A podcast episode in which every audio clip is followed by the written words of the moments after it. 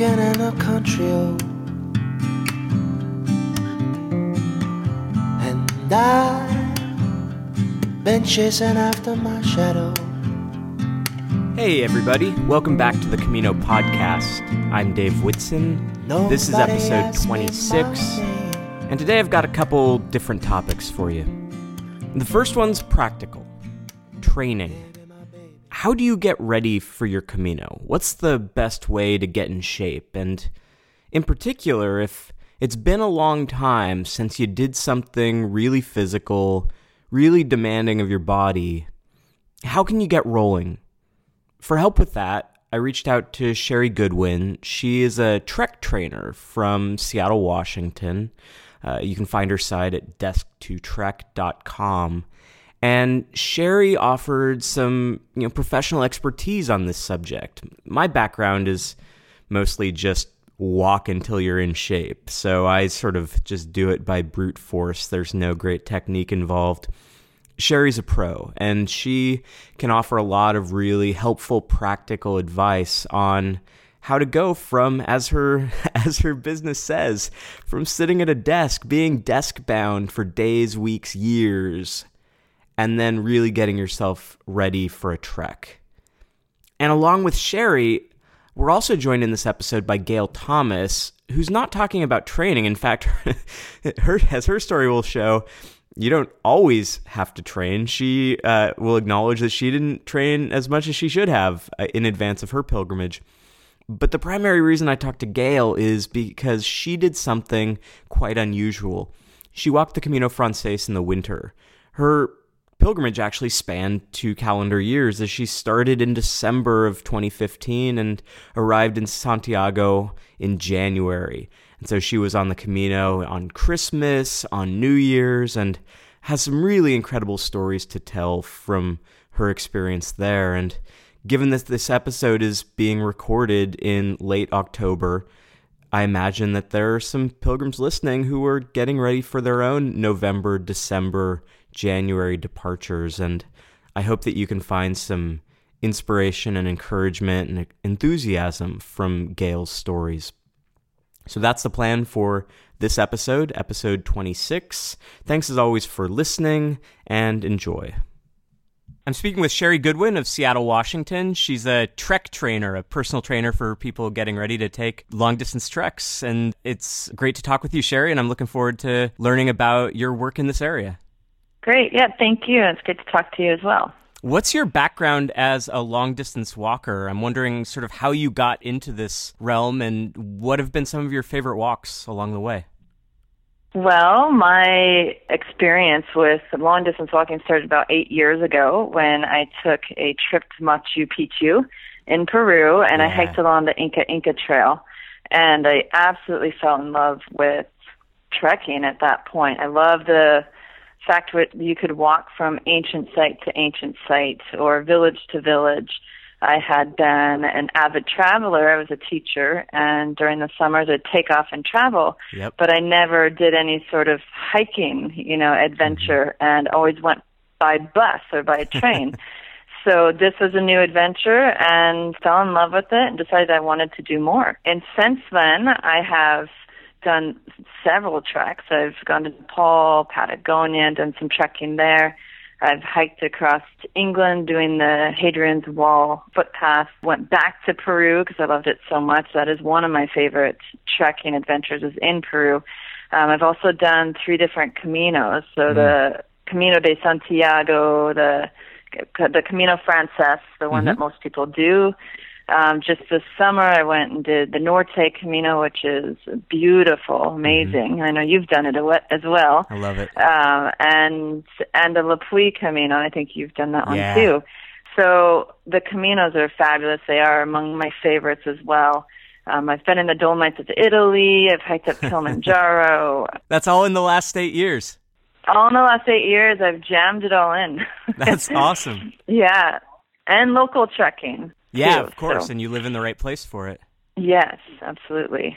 So what's really cool is that you're combining this this interest in in trekking and in hiking, long distance walks, with your expertise as a trainer. So so what is your background in that realm as a as a personal trainer, as a, a trek trainer?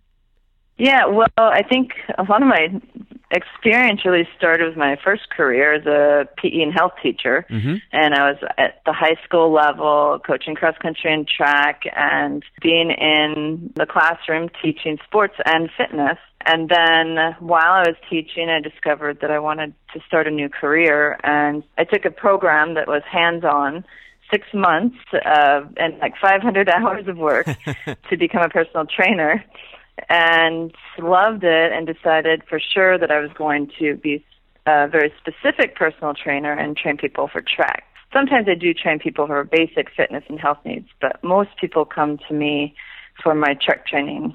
And I've been wanting to speak with someone with your kind of expertise for the podcast for a while because I know that there are a lot of people listening who find the podcast because they've decided they want to walk the Camino and they're just starting that process of planning and figuring things out. And often one of the the biggest issues is, is training because there are a lot of people who decide to walk the Camino a bit later in their life, and in a number of cases, they're many years removed from engaging in any significant or extended physical activity. And it, and that's one of the great things about the Camino that it does uh, provide this physical challenge for people who maybe haven't had one for a long time, but it does pose some challenges if you haven't been especially active over the years. So, what advice do you have and what advice do you give to people who are in mm-hmm. that position just starting their training process for the Camino?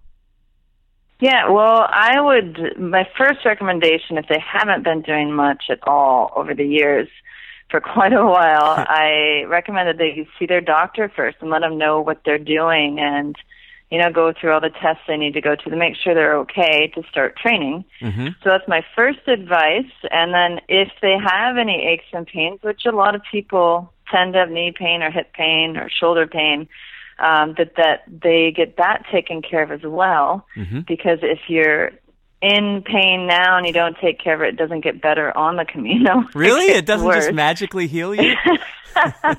no. so you know, taking care of those things first, and then starting your training, and just um, usually you want to start with some sort of functional movement screening test where you're doing some exercises that are testing to see where you're at flexibility wise, where you're at balance and stability wise, and strength wise.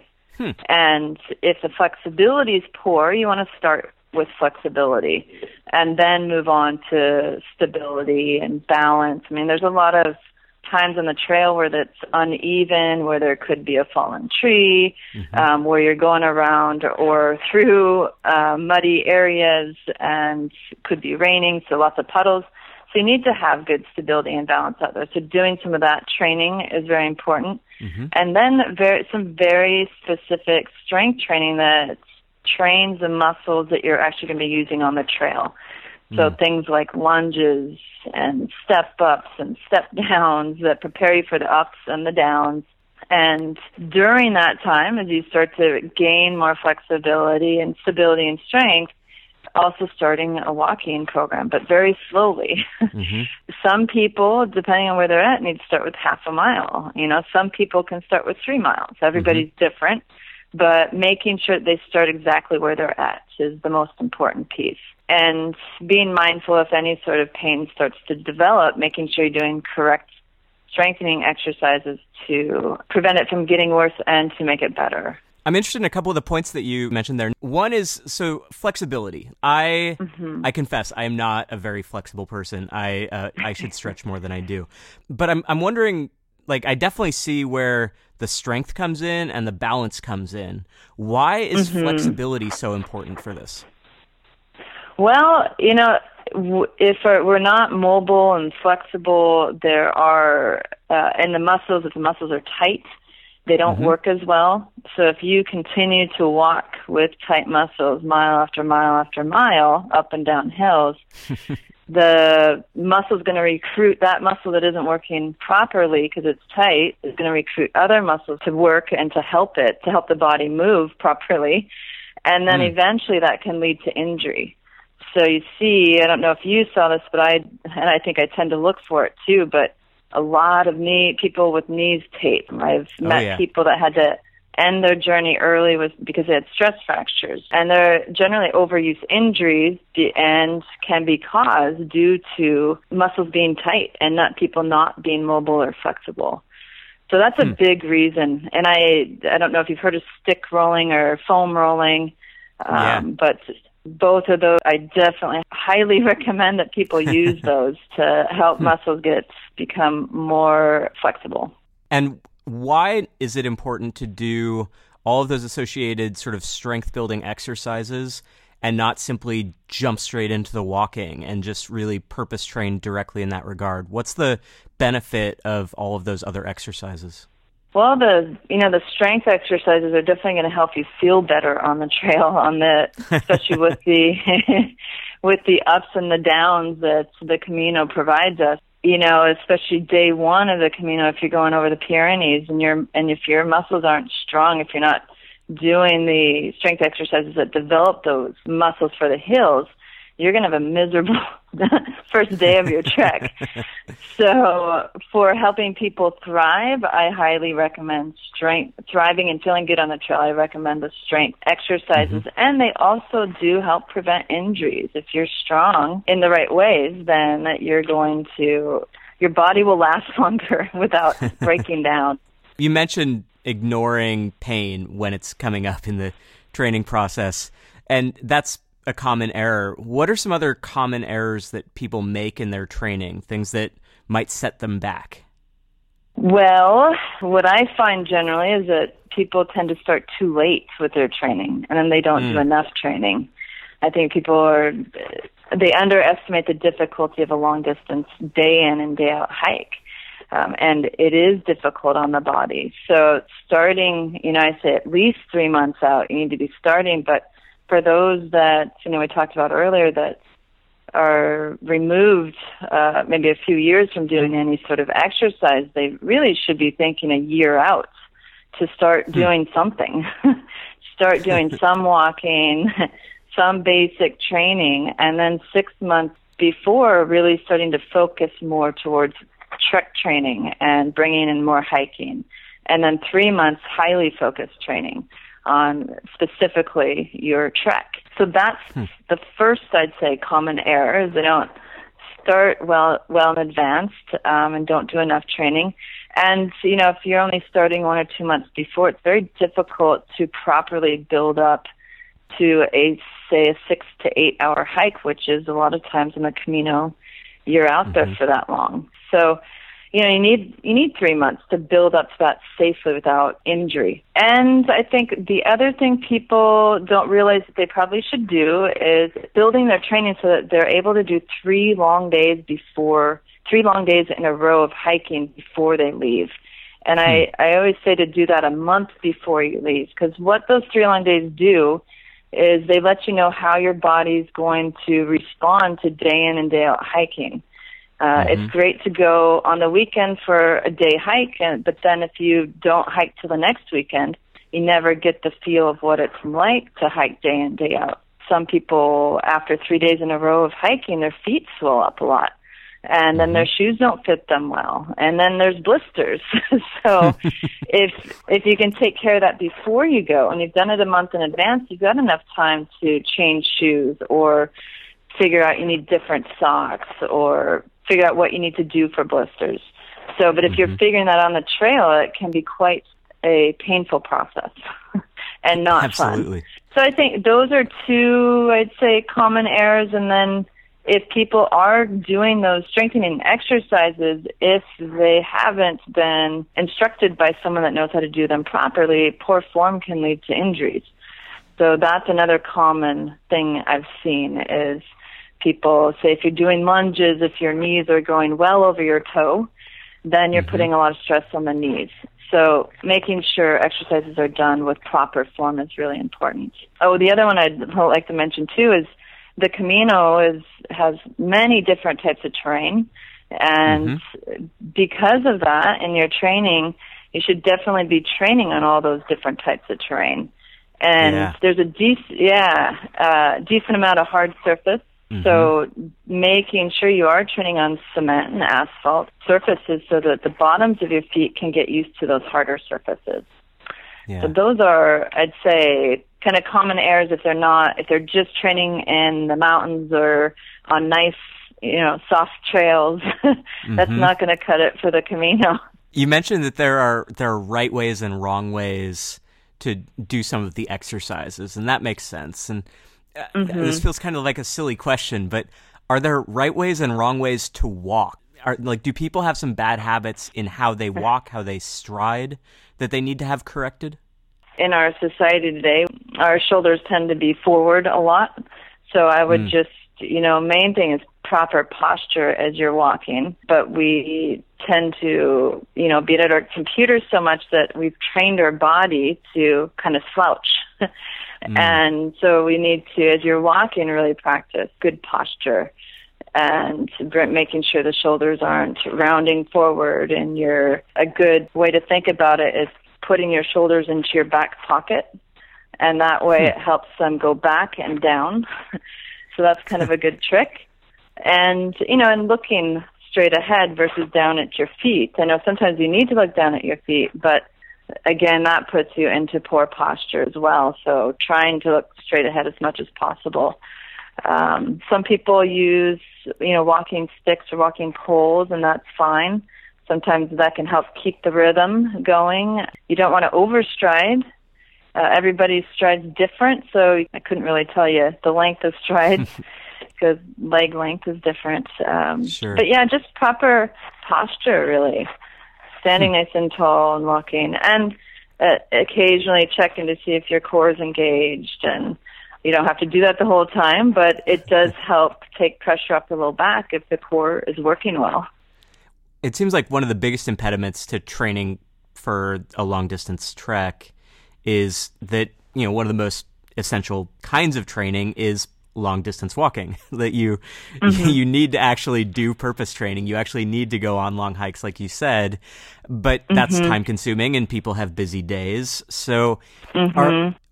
are there particularly intensive or efficient kinds of workout that people can do to get more bang for their buck to have an hour that really is beneficial to their overall training Yes, they can do things like I do with my runners, but you won't be running, you'd be walking. Interval training, such as take a find a hill in your neighborhood, hopefully you have a mm-hmm. hill somewhere, and walk up it at kind of medium to hard pace, a, a faster pace than you normally would be walking on the trail.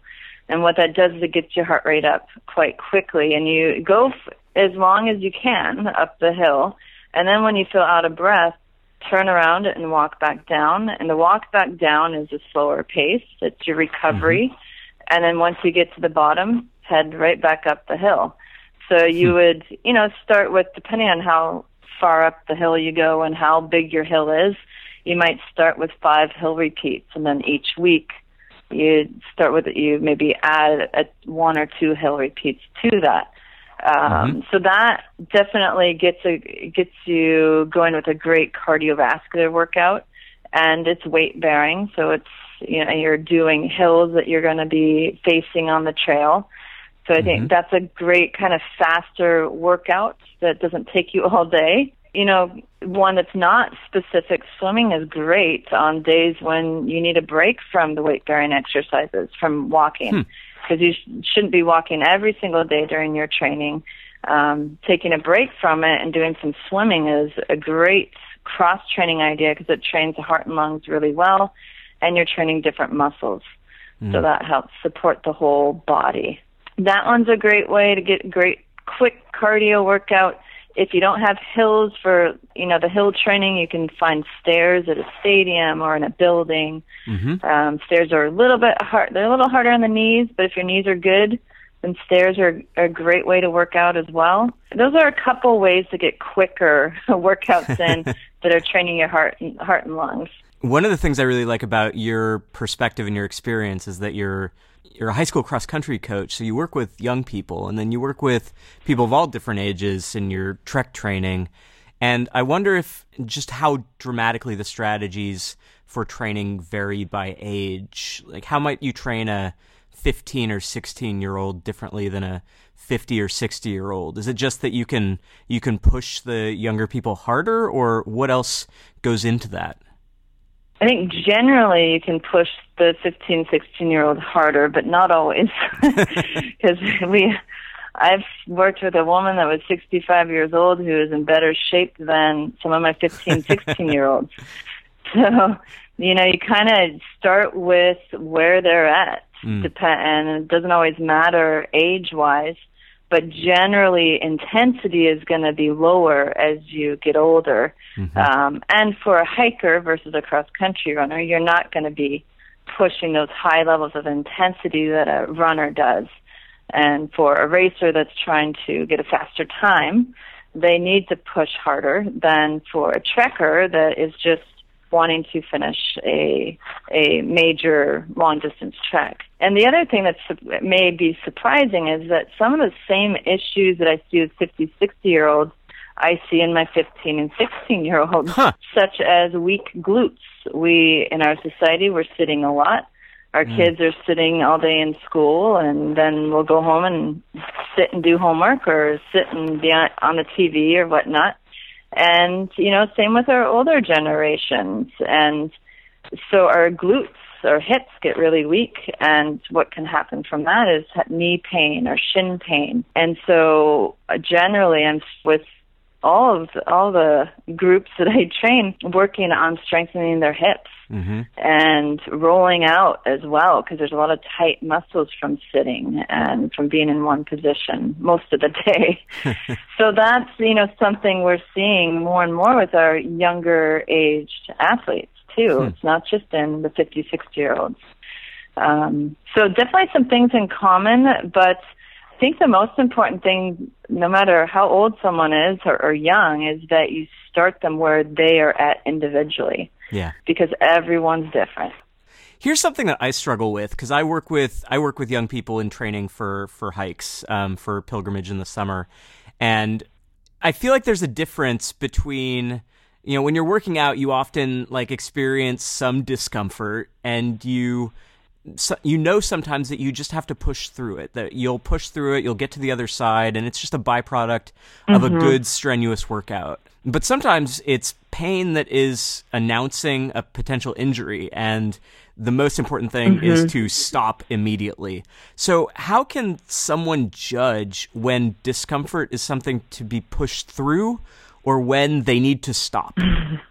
Yeah, well, I think the first thing is just to start asking yourself some questions because everybody's pains and aches are different. Mm-hmm. Asking one thing I'll ask my athletes is, is it on both sides of your body? Huh. And generally, not always, if it's in the same place on both sides of the body, it's probably just general soreness from a good hard workout which is something that you can work through. Mm-hmm. Um, you may back off the next day and give your body a rest, but have an easier day, and then it generally will go away, just as it's just natural soreness from a good workout. You know, that's not always the case, but a lot of times if it's on both sides of the body, it is. The other thing that I'll ask them is, what does it feel like? Is it sharp? Is it dull? Is it achy, tender, tight? Does it feel like it's pulled? Because if it's sharp, that's something that you want to be careful with mm. and probably stop right away. Um, if it's dull or achy, you know, that could just be general soreness. Mm-hmm. And if it's tender, that's something definitely to take a look at as well. Why is it tender? Or if it's feeling pulled, you probably don't want to continue. Hmm. Um, the other question I'd ask is when did it start? Did it just start that day, or has it been something that's been progressing? And getting worse. And if it has been getting worse, then that's something you should stop and give that discomfort a rest so that it can heal and ice it and give it some time. And and I think if the client or athlete comes up and says that they've got some new ache or pain, you ask also, well, what did they do in the past couple of days? Did they do something new? Hmm. And so that could be again a general soreness from whatever thing whatever they did new. So what I do, because it is difficult to figure out, is it something they can push through or not? It's just ask a lot of questions. And if Mm-hmm. it's then progressing, then you stop. If it's sharp pain, you stop. If it's on both sides of the body, it's usually okay. But the other incidents, um, shin splints, t- people tend to get those on both sides, both shins. Yeah. And those, you know, we we used to when I was running, we'd just run through them, and some people get lucky. yeah, sometimes you get lucky and they go away, or you just deal with them all season. But the problem with pushing through shin splints is they can lead to stress fractures. Mm. So you need to be careful with those too. And today's day and age, we have a great trainer at our school. So we send them to the trainer and they do exercises. There's specific exercises to do for shin splints to strengthen your hips so that they can get, so the, if your hips are strong, then the shins probably go- aren't going to hurt so much. Wow. Um, and rolling out and stretching the calf muscles. So it's not always a matter of just stopping, but also finding what are the exercises that you can do to help prevent it from coming back and to help it go away. That's great advice. That's kind of what I do. yeah. That's really helpful. How much water should people be drinking on Camino? On the Camino. Yeah. it's a good question. um, yeah. Well, you know, in general, on a daily basis, if you're not working out, they say about 64 ounces of water, which Mm-hmm. most people don't get. Yeah. when you're walking the Camino, you should be at least getting that much and probably quite a bit more. And just filling up, I, I take two 64 ounce water bottles with me and I have them full. And when one goes low, I fill it up. And on the Camino, there's plenty of places to get water. So, you know, plenty of opportunities to refill your bottle and just, you know, drinking mm-hmm. consistently throughout the day. If you're not peeing, Yeah. then you're not drinking enough. And if your pee is yellow, you're not drinking enough. So you'll know you need to increase in those two in- cases. I'm always horrified because I, I hear people like say, wow, I drank a whole two liters today. Like, this is a notable accomplishment when, you know, that should be, it feels like that should be before lunch. Yeah, yeah. yeah, two liters is a lot for some people. Yeah. oh my gosh. My last big question for you it actually doesn't involve training because it seems like for some people once the training actually starts the battle is is half won because for many mm-hmm. people the hardest part is actually getting the motivation to start the training process. So when you're mm-hmm. working with people I imagine that a big part of your job is simply motivational. Like how do you how do you mm-hmm. motivate people to get into gear? Yeah, I, you know, I think there's different approaches to it, and I generally talk to them about how amazing this adventure is that they're going on, hmm. and how amazing it can be, and it can be just this life-changing adventure where you feel amazing and everything goes well. But then I also share with them on the flip side, it can be a miserable adventure, one in which you're, yeah, you're, as you're walking, it's painful every step. And, um, I've met people like that. I've gone with a friend that had problems the whole time. And it's not fun. It's miserable. And, and so I just talked about, you know, the more you train and the more you prepare, the happier you're going to be on that adventure and you know you're taking this time out of your life to do this uh, maybe taking time off work spending quite a bit of money to do it and why not thrive mm-hmm. when you're out there instead of you know just merely surviving every step of the way. I've heard people talk about well it's a pilgrimage. You should there should be some suffering involved. So and i you know i kind of think that that's kind of the wrong attitude. I think that you should be able to thrive while you're over there and feel great and have an amazing time instead of suffer. Yeah. yeah, so I think motivates people just hearing what possibly could happen if they're not training. so a fear factor, because it does happen. You see it. Everyone mm-hmm. tells stories of people they see along the way, or it was them. Yeah. And the other, you know, I think motivating factor is, you know, you get over there and you can't finish because you weren't properly prepared and it resulted in an overuse injury.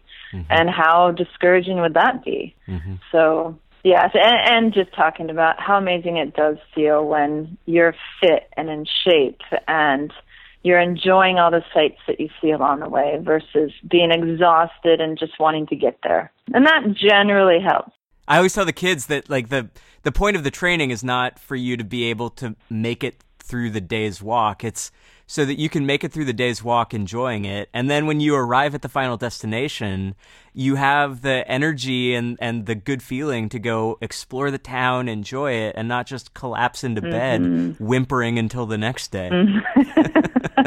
exactly, exactly. Because there's a lot to explore once you get there. Yeah. yeah. Yeah. So it's a reward for for all of that effort that goes in ahead of time. Sheri, this has been super helpful. Uh, if people want to connect with you, seek out more of your expertise and advice, where can they find you? Well, my website is www.desktotrek.com, Mm-hmm. D E S K, and then it's spelled out T O, Mm-hmm. and then trek, T R E K dot com. And my email is just sheri at desktotrek.com. And my first name is spelled S H E R I. I also give talks if you're in the Seattle area. I give talks at the different travel stores at Rick Steves, at Wide World Travel Store, and at Savvy Traveler in Edmonds. So those are other ways to find out about different trekking adventures as well, different caminos and different treks around the globe. Sheri, thanks so much for making the time to talk with me about all this. Okay, thank you for taking the time too.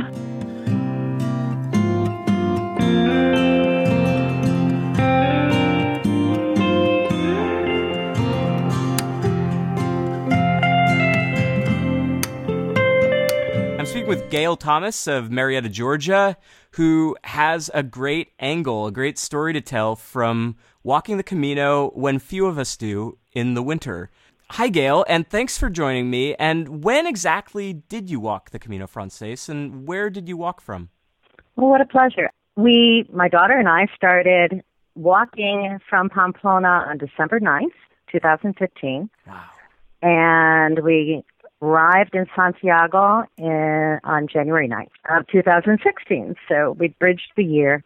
That's so cool. And I've always wondered what that would be like.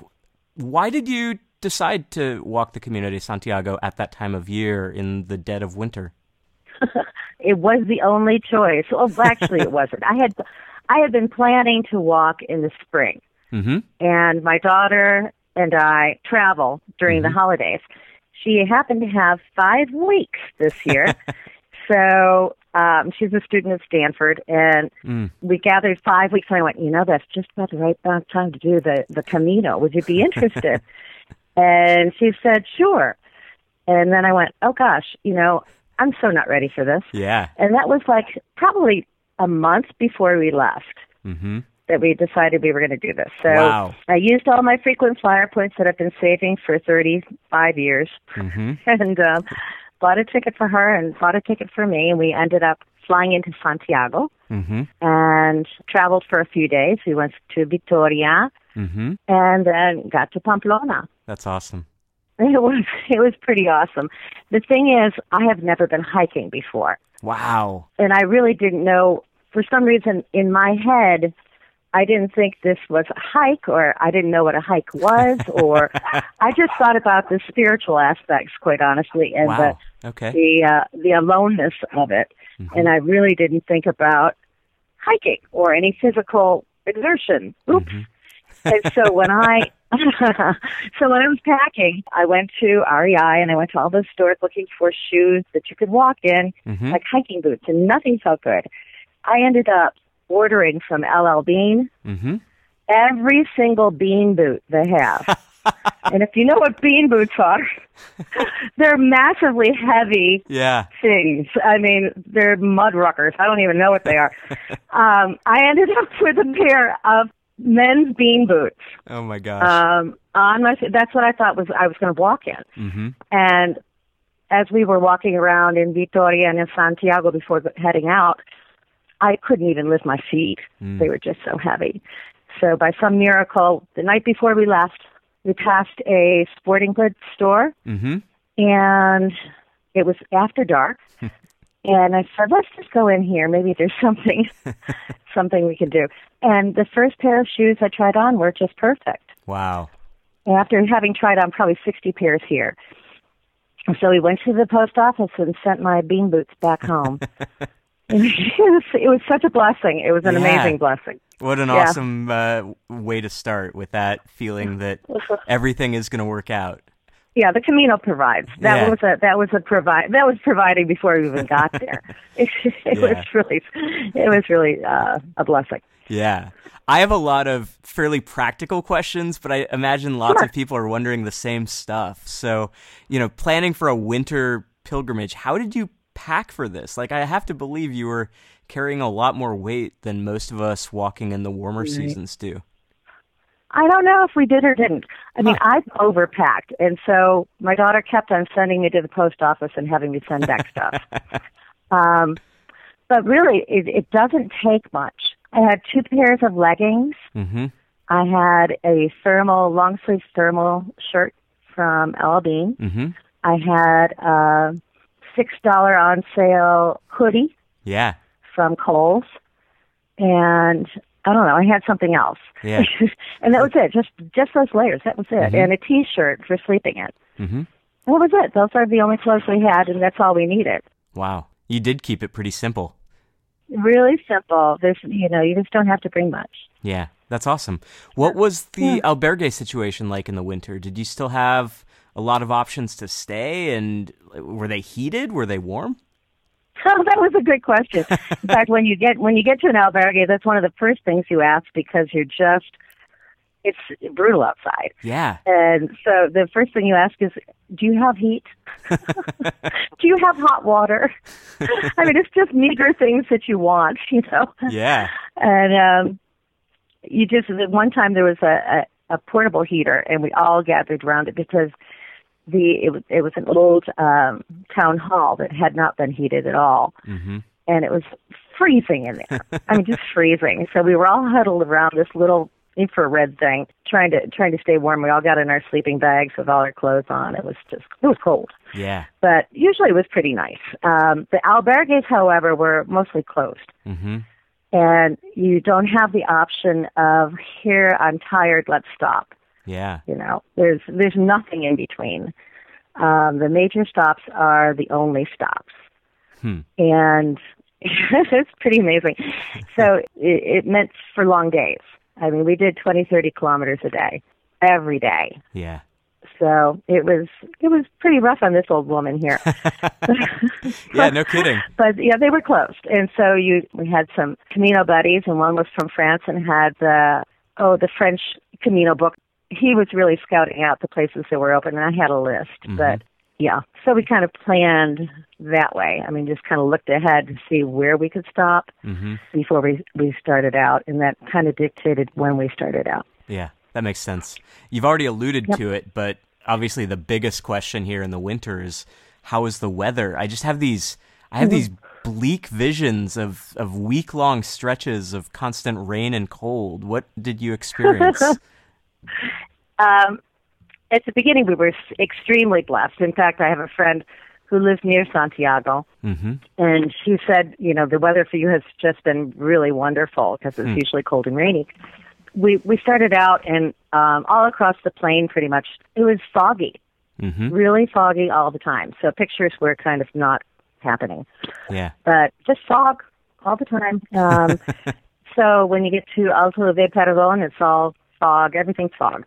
And then we got into past Leon, Mm-hmm. I think, and it and it started to rain, and it rained so much that it flooded and no. severely flood. We had severe floods. We went Ah. up to O Cebreiro Mm-hmm. and got there, and there was snow snow on the ground, but it was fine. Not much snow, but there was some.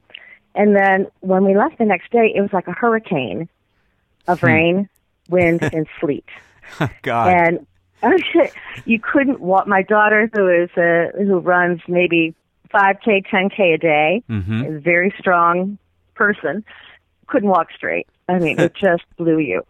and our little raincoats that cover your backpack and your head were whipped around and you soaked right through to the skin and beyond Ugh. to the pru- prune point everywhere, but with freezing cold Yeah. water. So It was just like, I mean, you just have to start laughing because it's like, what, what and it went on for days. But Yeah. that, that hurricane type wind Mm-hmm. was two days worth. And not a single soul in Spain was outside because not even the animals, the animals were all in barns. But you were. You didn't, you didn't see anybody or anything for days. Yeah. So it's like, oh my gosh. Did you ever think about stopping? No. Let's rephrase that. The first day going up to Alto de Perdon Yeah. from uh, Pamplona, I thought I was going to die. I really was like, I, I'm out of shape. I mean, I wasn't thinking this way at all. And so we're just going up and up and up and up and up. And I'm just like, oh my God, it's horrible. and I just couldn't go any farther. And I said, look, you know, just leave me here and let me die. I, I was pretty serious. Yeah. like, just like, here, I'll climb in my sleeping bag. I'll stay here and I'll I'll continue and find you in the morning. I just don't care right now. but so yeah, we we actually got into uh Hotel Jakue, Mm-hmm. I think it's called, Yeah. and um in Puente de la Reina Yeah. And I couldn't walk. I just couldn't walk. So we stayed there for two days and let my swollen ankles that looked like they were in bad shape and I wouldn't be able to continue go go go back down. But other than that, we really didn't have any problems. A lot of pain, yeah, but nothing that would stop you. Did you ever worry about your safety given the cold, the wet, just all of the inclement weather? If I had been alone, I would have. Mm-hmm. but no, no, I wasn't worried about the safety in that way. There, there were a couple times when we had dogs that were let out by people out of their barns. In fact, during that hurricane, Mm-hmm. some Australian shepherds were let out just as we were passing. One attacked the Achilles of my daughter, Whoa. so the the, the bastones came in handy for Yeah. that. So that was a little scary, but that's it. That's the only incident. One of the other things I think about is, you know, when I think about summer in Spain, I just think about abundant daylight. That maybe leaving the albergue it's dark, but it's it's light out until well after 10 p.m. Sometimes pushing 11. Yeah, but in the winter, like you must have had days with like nine hours of of light. Did, was it was that an issue? Like, were you often like running out of daylight as you as you walk? Well, sometimes a few days we we ended up, you know, arriving in the dark, and that's a little difficult when you're looking for something in a small town. Yeah. But not really. I mean, we didn't have too much trouble. We took off fairly late in the morning, not like the summer people who leave at the crack of dawn because they're racing somewhere. We we didn't have to race anywhere. Yeah. Just had to make it a long distance and do it pleasantly. Hmm. and not no race. It's not a you know just go, just walk. What was the pilgrim community like? Oh God, you know I think everybody has an incredible incredible stories about the people they meet on the Camino. Yeah, but the winter, you know, like I just imagine the kinds of people who go in the winter.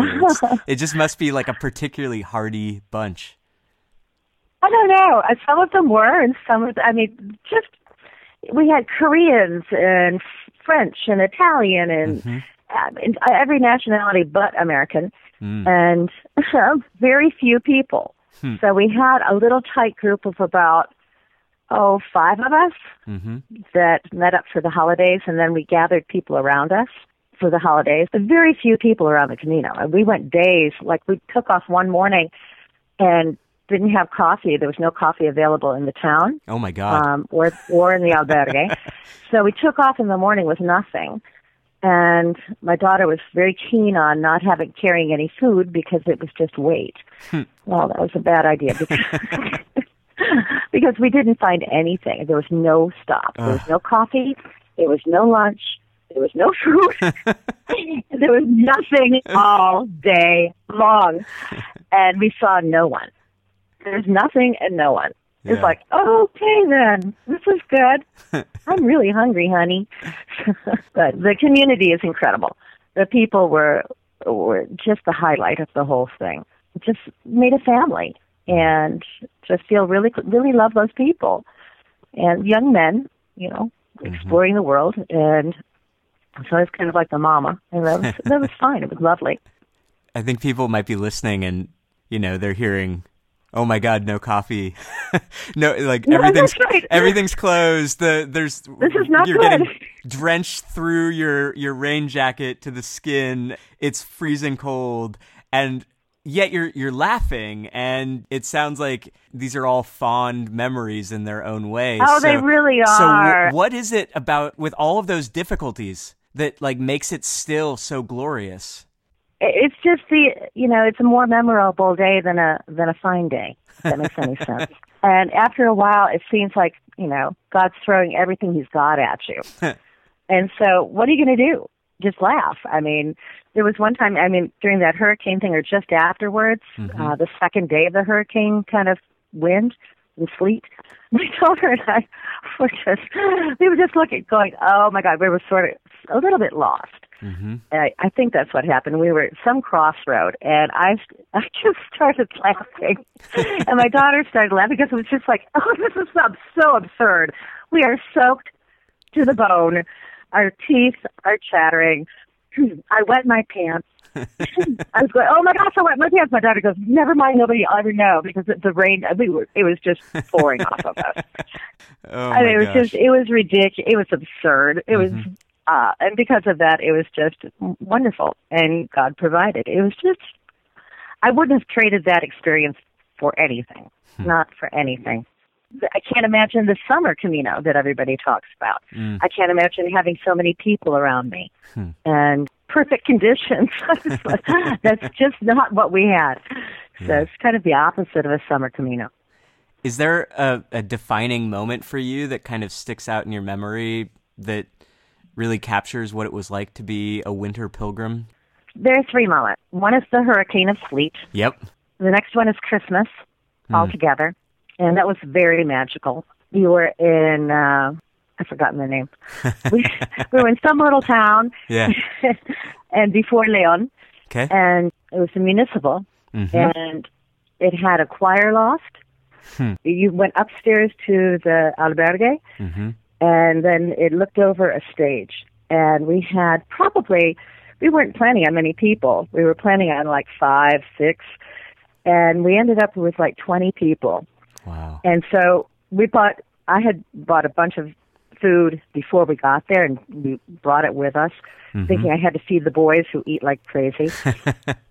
and I brought wine, brought a bunch of stuff, just thinking the guys wouldn't be thinking correctly to prepare. Mm-hmm. And so when they got there, we said, "Go out quickly. There's one store open, and get wine. Get get wine and get." And when we saw more people come in, we go, "Go get wine and food."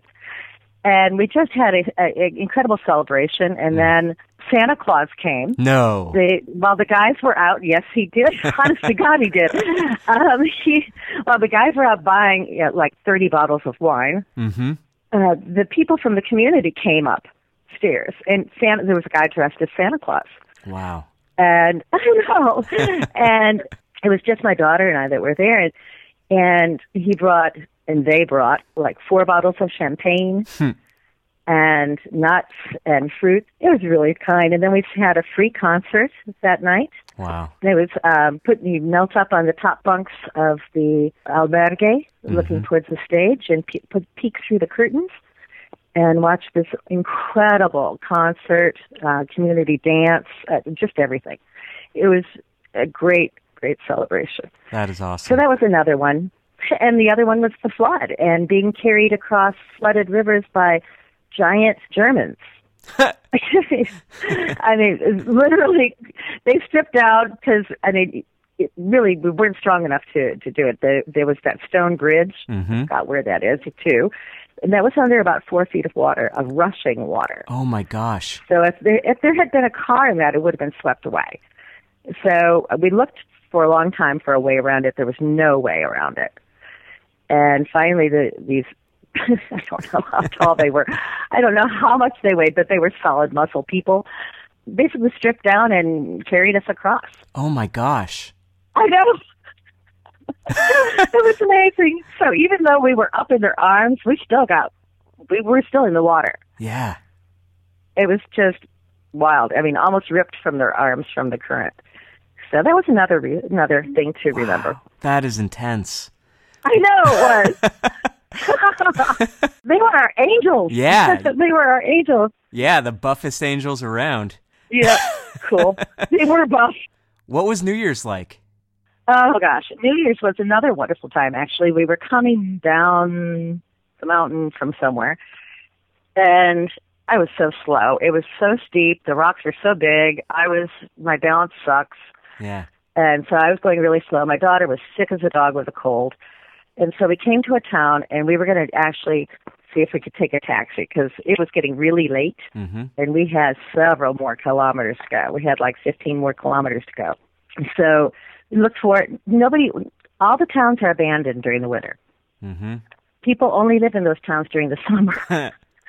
so, so we actually saw two. We were lucky enough to find two people talking in the street. And I asked them if there was a taxi. They said no. And I said, you know, we don't know what to do. We're really stuck. My daughter's sick, and I'm having a hard time going down this mountain. And we ended up staying in a man's house. He runs a uh, casa rural, Hmm. and but not during the winter, of course. Right. And oh my gosh, they it was incredible. We had a view of the mountains like none other. And um, they made us an incredible New Year's dinner with wine and all this special Wow. cooking and all this beautiful stuff. And they gave us presents and they introduced us to all their friends and made us a little New Year's plate with a 12, tw- 12 uvas, 12 uvas, Yeah. the 12 grapes and chocolates and champagne. It was just very, very kind people, very wonderful experience, Oh my gosh. and uh, just a great view and warm with real sheets and blankets. wow. it was great. What an experience you had. I think everybody's experience is is exactly what it's supposed to be, Yeah. and I'm just really thankful for the experience that we ended up having, especially since I had no idea what I was doing. You said at the beginning that you that you had sort of the spiritual preparation or that you had been thinking about the spiritual aspect of the walk. right, But exactly. but not the physical. So what was what was your spiritual experience like? I imagine that in some ways the the winter walk is is maybe more conducive to some of those spiritual uh, reflections. I think so. I think a lot of my time on the Camino was just surviving the walking, like one Hmm. foot in front of the other, because I was so out of shape. Yeah. But yeah, there was a pretty profound spiritual release, I think, Hmm. that happened, and I, that's not what I expected. Um, I just expected time praying, you know, in solitude. But actually, it, it seems like uh, everybody carries around their own guilt, the woulda, shoulda, coulda, Mm. and and that's been hounding me for years. I mean, just all the things that you woulda, coulda, shoulda done, and it all released. I don't know how it released. I didn't even realize it released. But when I got home, I went, "Wow, I am so much lighter, just so much lighter." And it was just the grace of God. What advice would you give to someone who is thinking about, you know, when to walk the Camino, is considering the winter as a possibility? Like would you would you advise anyone to do it? I can't imagine not enjoying the experience. Hmm. You can't. You can't be a priss. but I don't think anybody on the Camino is a priss.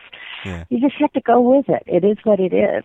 It's a different experience, I think, from the summer Camino. It's not the heat and the lots, you know, hundreds of people around you and fighting for a room or whatever that is. It's people actually having to open an albergue for you Mhm. finding the person who has the key to the albergue so you can get in and being the only people there. Mhm. That's um it's a bit different. So yeah, you, you can't be adverse to getting wet or cold or hungry. And you will you will be warm again and you will be dry again and you will be fed. It's okay. so it's a matter of giving it up to God and, and relaxing into your journey. That's awesome. I've really enjoyed this, Gayle. Thanks so much for making the time to share your experiences. Well, it, it was fun recounting it actually. It's been almost a year now. Yeah. So it was it's a lot of fun remembering that. Thank you, Dave.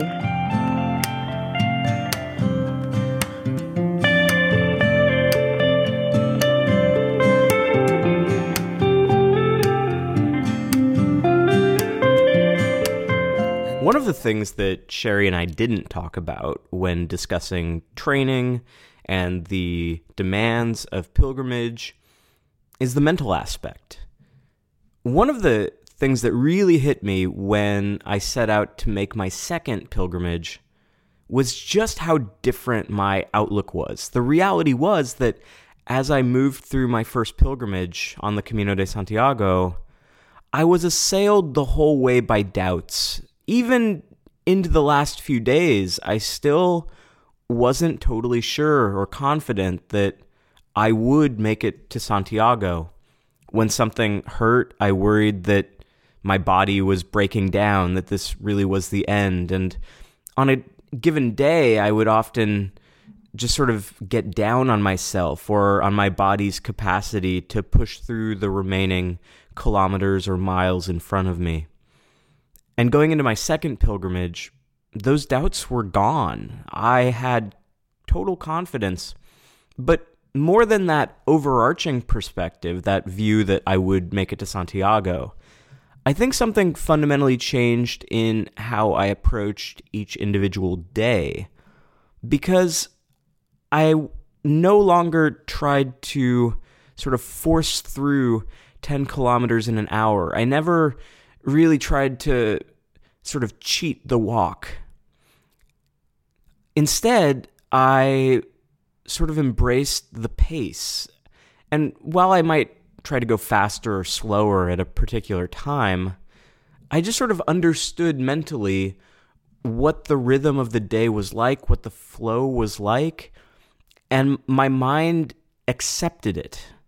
And it's a hard thing to really capture in words what that difference was, but it was huge because the reality is that walking is not as physically demanding as running or some of the other ways that we might push our bodies. That's not to say that it's not physically demanding, of course, but it's less so. And many of us can handle the process of going 10, 15 miles for a day or multiple days in a row without a ton of specialized training. The body can absorb it. But what wears on you, I think, is the mental aspect of it. The doubt, the wondering if you can make it, the feeling uncomfortable or antsy. Every step is a choice. At any moment while you're walking, you can decide to stop. And it's easy to be tempted into stopping. And the first time through, it's easy to yield to that.